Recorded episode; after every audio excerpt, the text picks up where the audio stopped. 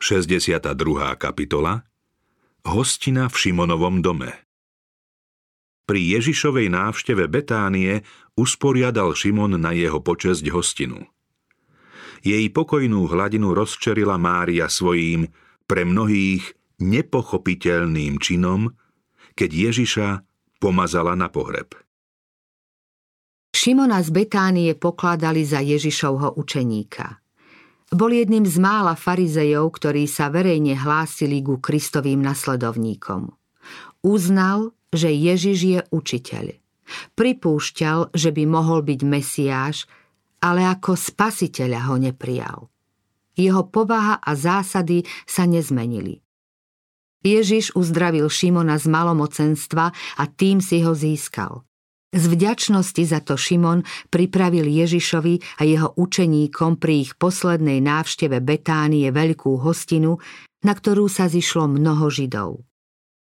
V tom čase panoval v Jeruzaleme veľký rozruch. Kristus a jeho poslanie budili väčšiu pozornosť než kedykoľvek predtým. Návštevníci pozorne sledovali každý jeho krok, ba podaktorí z nich na neho nepriateľsky zazerali. Spasiteľ prišiel do Betánie 6 dní pred Veľkou nocou a ako obyčajne si šiel odpočinúť do Lazárovho domu. Zástupy pútnikov, ktorí prichádzali do mesta, rozšírili správu, že Ježiš je na ceste do Jeruzalema a v sobotu bude odpočívať v Betánii. Medzi ľuďmi zavládlo veľké nadšenie. Do Betánie sa nahrnulo veľa ľudí. Mnohí sa zaujímali o Ježiša, iní chceli vidieť toho, ktorého Ježiš vzkriesil z mŕtvych. Viacerí očakávali, že Lazár im z vlastnej skúsenosti vyrozpráva o tom, čo sa deje po smrti. Boli prekvapení, že nehovoril nič. Veď ani nemal, čo by im o tom povedal. Písmo hovorí: mŕtvi nič nevedia. Ich láska, aj ich nenávisť, aj žiarlivosť zanikla. Lazár však vydal jedinečné svedectvo o Kristovom pôsobení. Preto bol vlastne vzkriesený. S istotou a rozhodne oznámil, že Ježiš je Boží syn. Správy, ktoré návštevníci Betánie prinášali späť do Jeruzalema, len zvyšovali napätie. Každý chcel Ježiša vidieť a počuť. Boli zvedaví, či ho bude Lazár sprevádzať do Jeruzalema a či prorok bude na Veľkú noc korunovaný za kráľa. Kňazi a poprední muži cítili, že ich vplyv medzi ľuďom stále slabne, čo ešte viac roznecovalo ich hnev proti Ježišovi. Nevedeli sa už dočkať chvíle, kedy ho navždy umlčia. Čas ubiehal a oni sa už začali báť, že do Jeruzalema možno už ani nepríde. Pamätali, ako často zmarili ich vražedné plány a obávali sa, že aj teraz ich zámery proti nemu predvídal a preto sem nepríde. Nevedeli skryť svoje obavy a navzájom sa vypytovali. Čo myslíte, príde na sviatky? Kňazi a farizei zvolali radu. Po Lazárovom vzkriesení bol ľud celkom na Kristovej strane a bolo by nebezpečné zmocniť sa ho verejne. Vládcovia sa teda rozhodli, že ho chytia tajne a výsluh vykonajú v čo najväčšej tichosti. Dúfali, že po oznámení rozsudku bude nestála verejná mienka na ich strane. Takto sa chceli zbaviť Ježiša. Kňazi a rabíni však vedeli, že kým žije Lazár, nemôžu mať istotu. Samotná existencia tohto človeka, ktorý bol 4 dni v hrobe a na Ježišovo slovo z neho vyšiel, by skôr či neskôr mohla vyvolať vzburu. Ľud by sa pomstil svojim vodcom, že zabili toho, ktorý urobil taký veľký zázrak. Preto sa veľrada rozhodla, že zomrieť musí aj Lazár. Až tam ich dohnali predsudky a závisť. Zloba a nevera židovských vodcov boli už tak veľké, že chceli usmrtiť aj toho, ktorého Božia moc vyslobodila z hrobu. Máriino pomazanie Ježiša.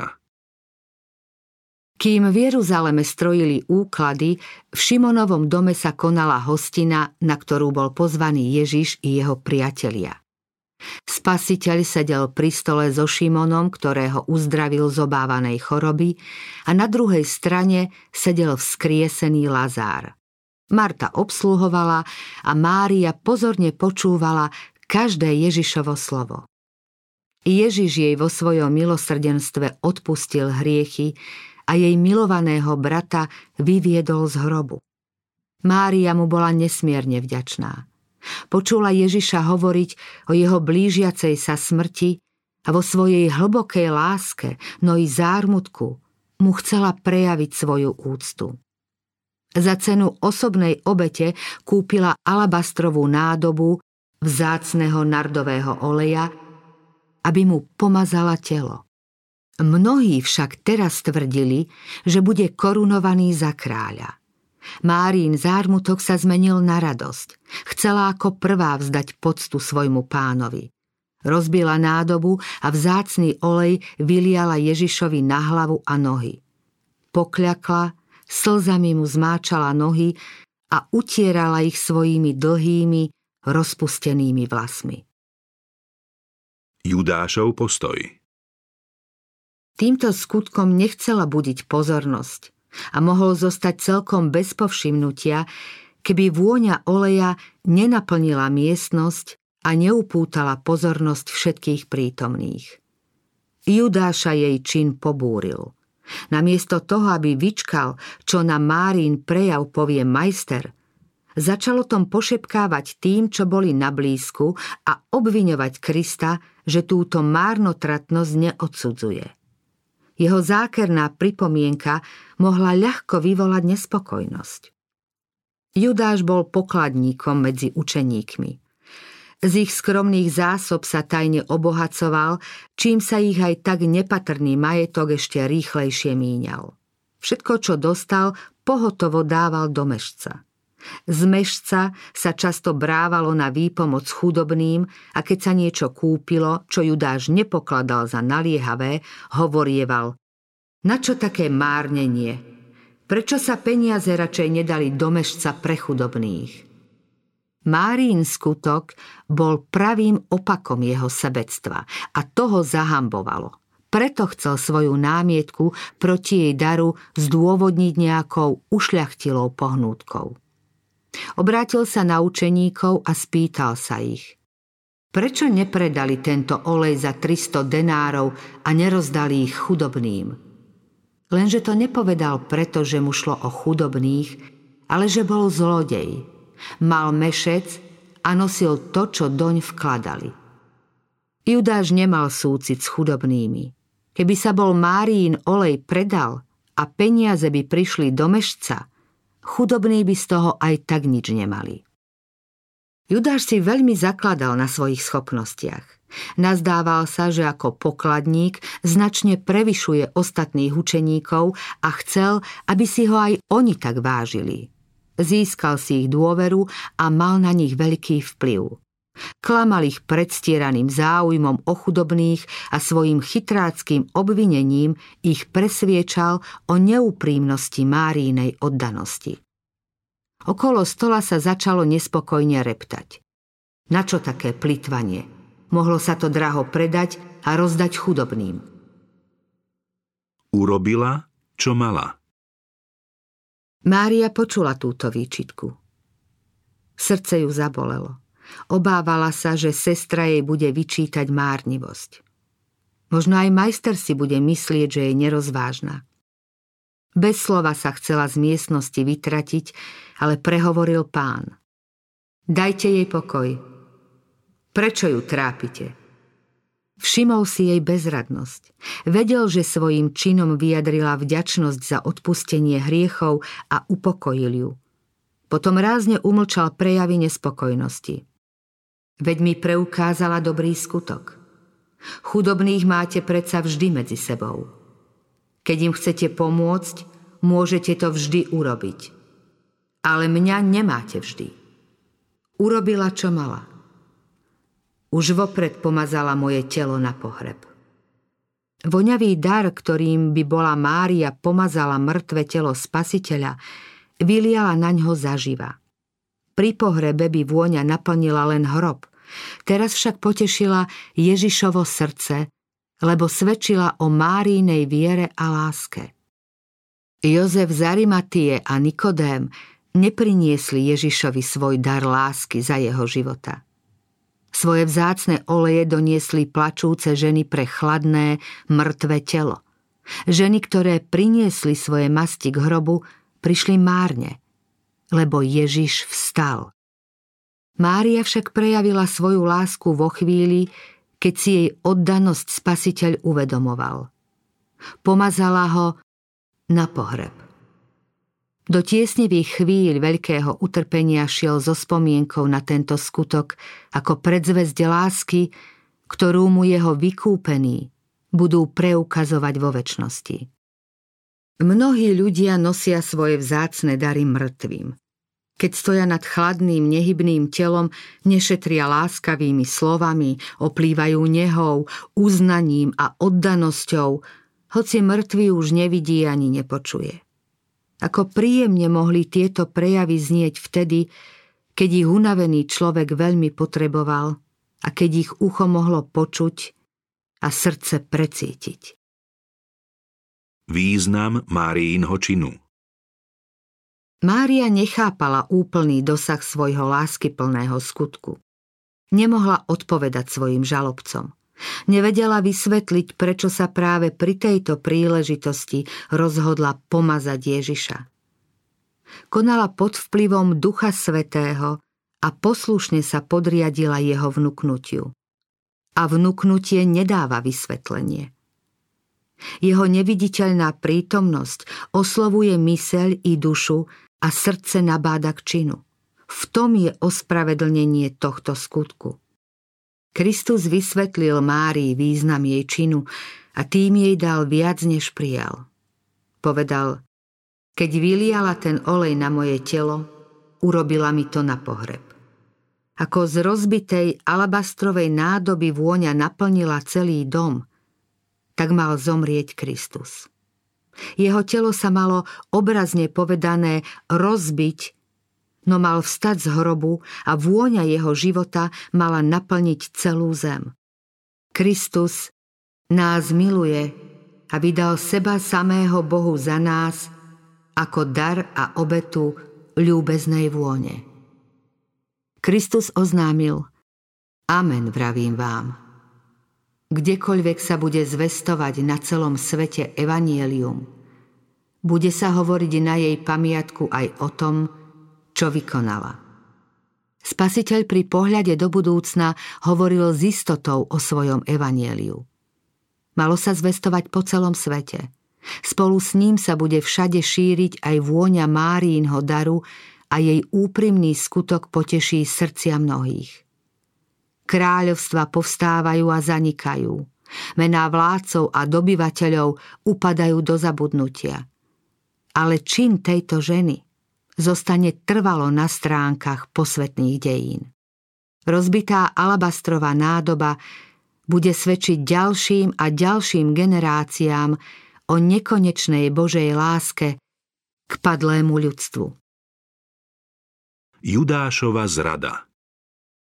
Máriin skutok bol pravým opakom Judášových plánov. Ako ostro ho mohol Kristus napomenúť za to, že zasial semeno kritiky a zlomyselnosti do srdc učeníkov. Žalobca mohol byť právom obžalovaný. Ten, ktorý pozná pohnútky každého srdca a rozumie každému skutku, mohol pri hostine otvorene hovoriť o temných stránkach Judášovho života. Mohol strhnúť masku pokrytectva, ktorým predstieral súcit s chudobnými a pritom ich sebecky okrádal a pripravoval o peniaze, ktorými sa im malo pomáhať. Kristus mohol proti nemu podnietiť opovrhnutie, lebo Judáš olupoval vdovy, siroty i nádeníkov. Keby to bol Kristus zverejnil, Judáš by si tým mohol zdôvodniť svoju zradu. Keby ho bol odhalil ako zlodeja, Judáš mohol získať súcit aj medzi učeníkmi. Spasiteľ mu nič nevytýkal a tým mu nedal zámienku pre zradné rozhodnutie. Ježišov pohľad však presvedčil Judáša o tom, že Spasiteľ spoznal jeho pokrytectvo a vie o jeho nízkej povahe hodnej opovrhnutia. Pochvalným slovom o Máriinom skutku, ktorý bol tak prísne posúdený, Kristus vlastne napomenul Judáša. Spasiteľ ho nikdy predtým priamo nepokarhal. Judáša výčitka pálila v srdci. Rozhodol sa pre pomstu. Od večere šiel priamo k veľkňazovi do paláca, kde práve zasadala rada, a ponúkol sa, že Ježiša zradí. Kňazi sa veľmi potešili. Izraelskí vodcovia mali jedinečnú príležitosť. Smeli prijať Krista ako svojho spasiteľa, a to bez peňazí, celkom zadarmo. Oni však odmietli vzácny dar, ktorý im Boh vo svojej nekonečnej láske ponúkal. Odmietli prijať spasenie, vzácnejšie nad zlato, a kúpili si Pána za 30 strieborných. Judáš tak dlho podliehal lakomstvu, že udusilo v ňom všetky dobré vlastnosti. Nevraživo hľadel na Máriin dar Ježišovi. Spaľovala ho závisť, že Spasiteľ dostal dar kráľovského významu. Svojho Pána zradil za cenu menšiu, než čo stála nádoba voňavého oleja. Učeníci neboli ako Judáš. Milovali Spasiteľa. Ani oni však správne nedocenili jeho vznešenú povahu. Keby si boli uvedomili, čo pre nich vykonal, nejaký dar pre neho by im nebol príliš drahý. Mudrci z východu vedeli len málo o Ježišovi a predsa výstižnejšie vyjadrili, akú poctu si zaslúži. Spasiteľovi priniesli vzácne dary a úctivo sa mu poklonili ešte ako dieťaťu v jasliach. Vzácnosť úprimnej láskavosti. Kristus si cenil prejavy úprimnej zdvorilosti. Každú láskavosť odmeňoval nebeským požehnaním.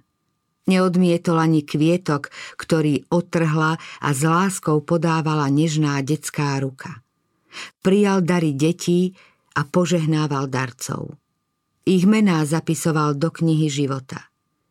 Písmo zaznamenáva Márino pomazanie Ježiša ako čin, ktorý ju odlišuje od ostatných Márií. Skutky lásky a úcty k Ježišovi sú dôkazom viery v neho ako Božieho syna.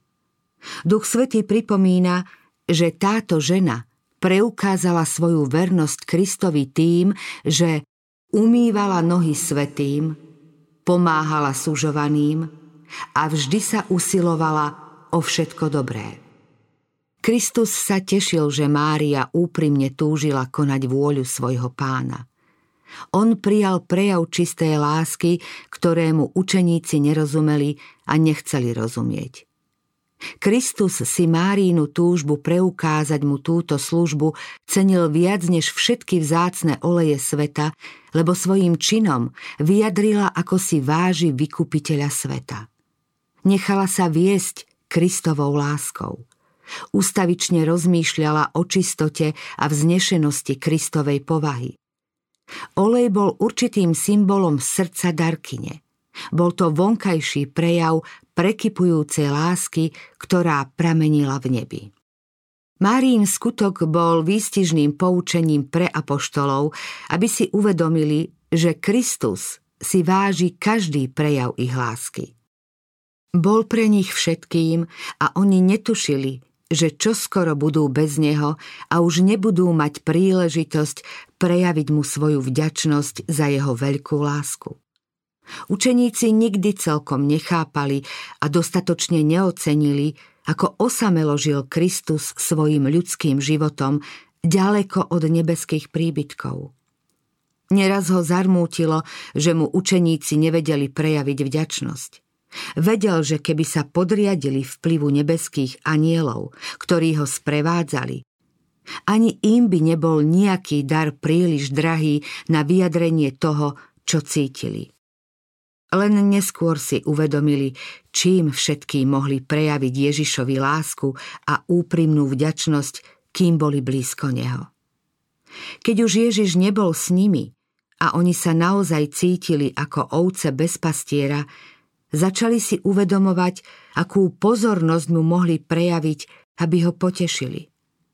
Už neobviňovali Máriu, ale seba.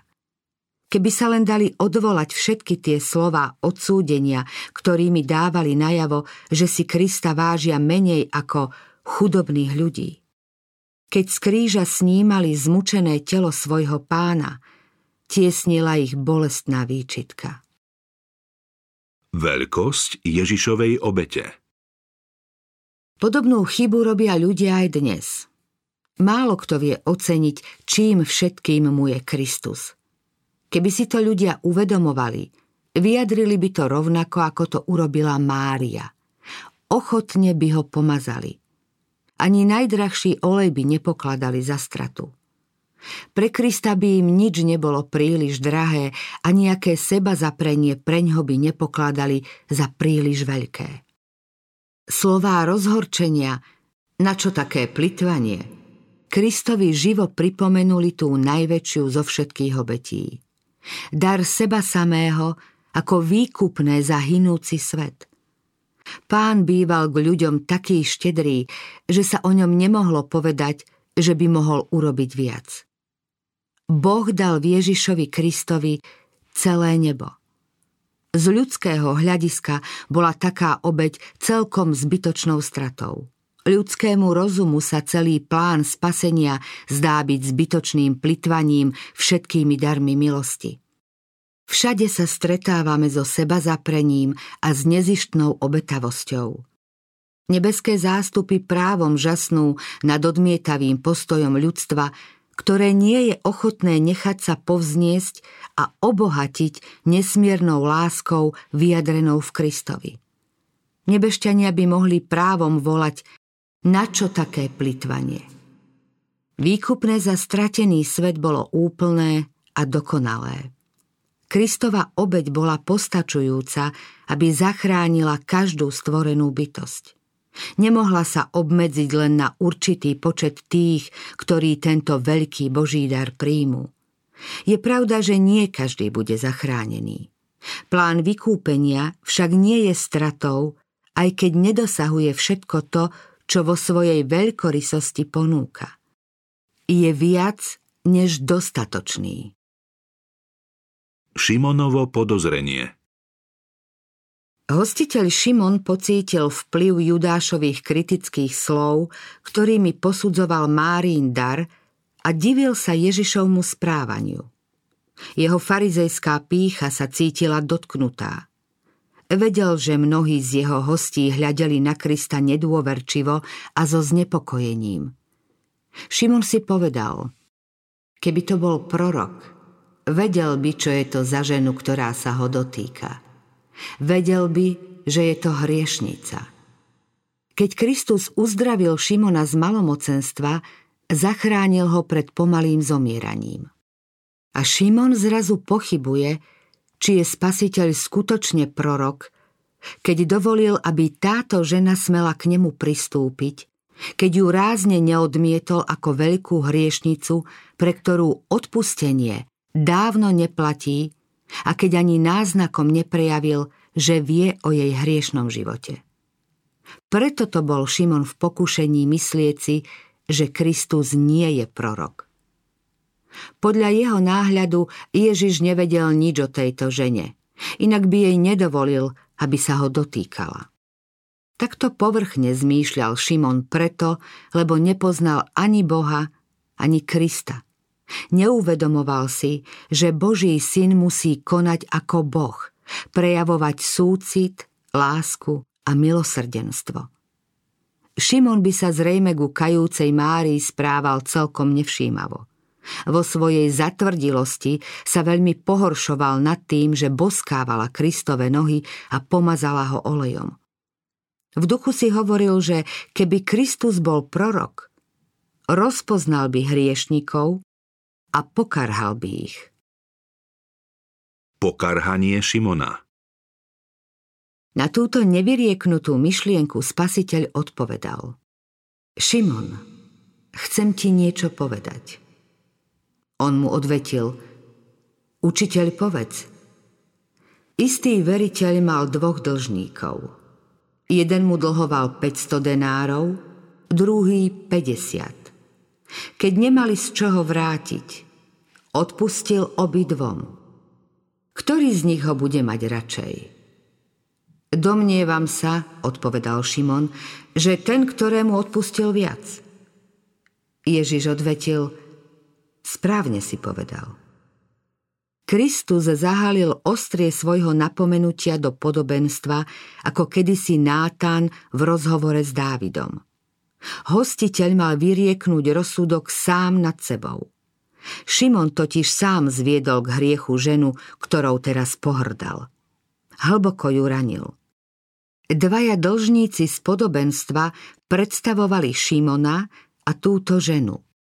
Ježiš tým nechcel naznačiť, že by mal každý z nich iný dlh, pretože každý z nich bol zaviazaný vďačnosťou, ktorú nemohol nikdy odplatiť. Šimon sa však pokladal za spravodlivejšieho, než bola Mária, a Ježiš mu chcel ukázať skutočnú veľkosť jeho viny. Chcel mu ukázať, že jeho hriech prevyšuje jej vinu o toľko, okoľko je 500 denárov viac než 50. Šimon sa teraz začal poznávať v inom svetle.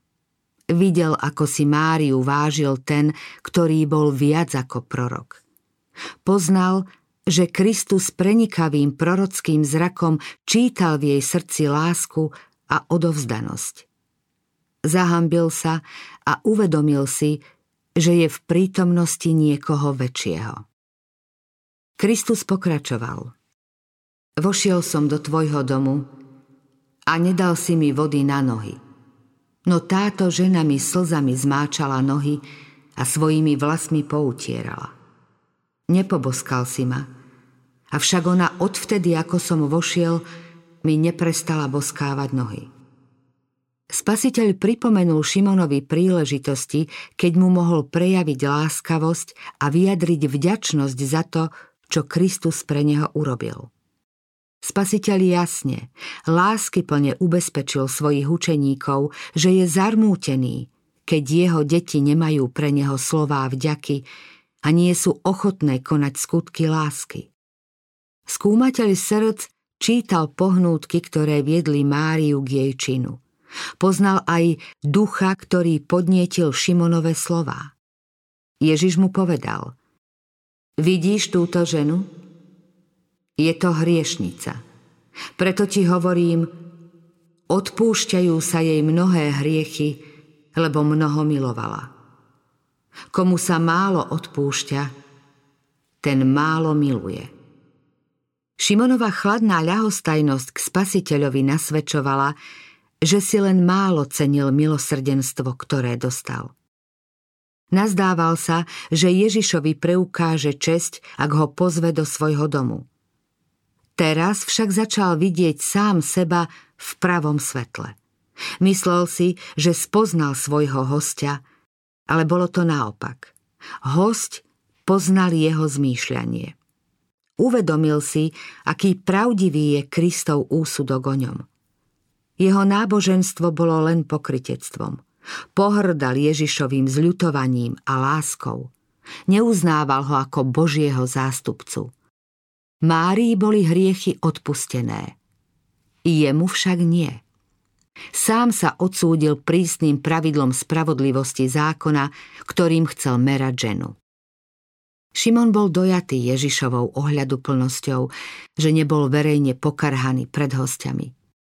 Spasiteľ sa k nemu nesprával tak, ako chcel Šimon, aby sa správal k Márii. Videl, že Ježiš nechce zverejňovať jeho vinu, ale v pravom svetle ho presvedčiť a milosrdnou láskou mu obmäkčiť srdce. Prísny súd by Šimona len zatvrdil, kým trpezlivé napomenutie ho presvedčilo o jeho vlastnej hriešnosti. Poznal rozsah dlhu voči svojmu pánovi. Jeho pýcha bola pokorená. Kajal sa a z pyšného farizeja stal sa pokorný a obetavý učeník. Máriina láska. Mária bola pokladaná za veľkú hriešnicu, ale Kristus poznal okolnosti, ktoré ovplyvňovali jej život. Mohol v nej uhasiť každú iskru nádeje, no neurobil to. Pozdvihol ju zo zúfalstva a záhuby. Počula, ako 7-krát pokarhal démonské sily, ktoré jej ovládali srdce a myseľ. Počula, ako úpenlivo prosil za ňu otca. Poznala, aký odporný je hriech pred jeho nepoškvrnenou čistotou a v jeho sile zvíťazila. Aj keď z ľudského hľadiska sa Márin život javil ako beznádejný, Kristus v nej videl možnosti nového života. Všímal si lepšie stránky jej povahy. Plán vykúpenia pripravil ľudstvu rozsiahle možnosti a tie sa mali prejaviť aj v jej živote. Z jeho milosti mala podiel na Božej prirodzenosti. Padlá bytosť, ktorej myseľ ovládali démoni, smela žiť v blízkosti Spasiteľa a slúžiť mu. Bola to Mária, ktorá mu sedela pri nohách a učila sa od neho. Mária mu vyliala na hlavu vzácny olej a slzami mu zmáčala nohy. Ona stála pod krížom a sprevádzala ho do hrobu. Mária bola prvá pri hrobe po jeho vzkriesení. Ona prvá zvestovala, že Spasiteľ vstal. Ježiš pozná životné okolnosti každého človeka. Možno povieš, som hriešny, veľmi hriešny človek a možno ním skutočne si. Čím si však horší, tým viac potrebuješ Ježiša. On neodmieta nikoho, kto oľutuje, čo zlé urobil a prichádza so skrúšeným a skajúcným srdcom. Nikomu nepripomína, čo o ňom vie, ale každej chvejúcej sa duši dáva odvahu.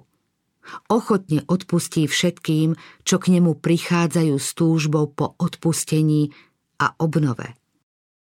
Kristus by mohol prikázať nebeským anielom, aby z nádob vyliali na svet hnev a zničili tých, čo nenávidia Boha.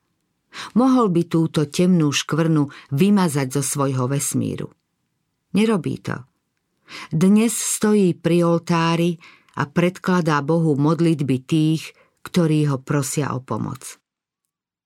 Ježiš dvíha nad žaloby a osočovanie každého človeka, ktorý sa k nemu utieka. Takým ľuďom nemôže uškodiť ani človek, ani zlí anjeli. Kristus sa s nimi zjednocuje svojou božsko-ľudskou podstatou. Stoja po boku toho, ktorý nesie hriechy sveta a osvecuje ich svetlo z Božieho trónu. Kto obžaluje Božích vyvolencov? Boh, ktorý ospravedlňuje. A kto ich odsúdi? Kristus Ježiš, ktorý zomrel, ba viac, ktorý bol vzkriesený, je po pravici Boha a prihovára sa za nás.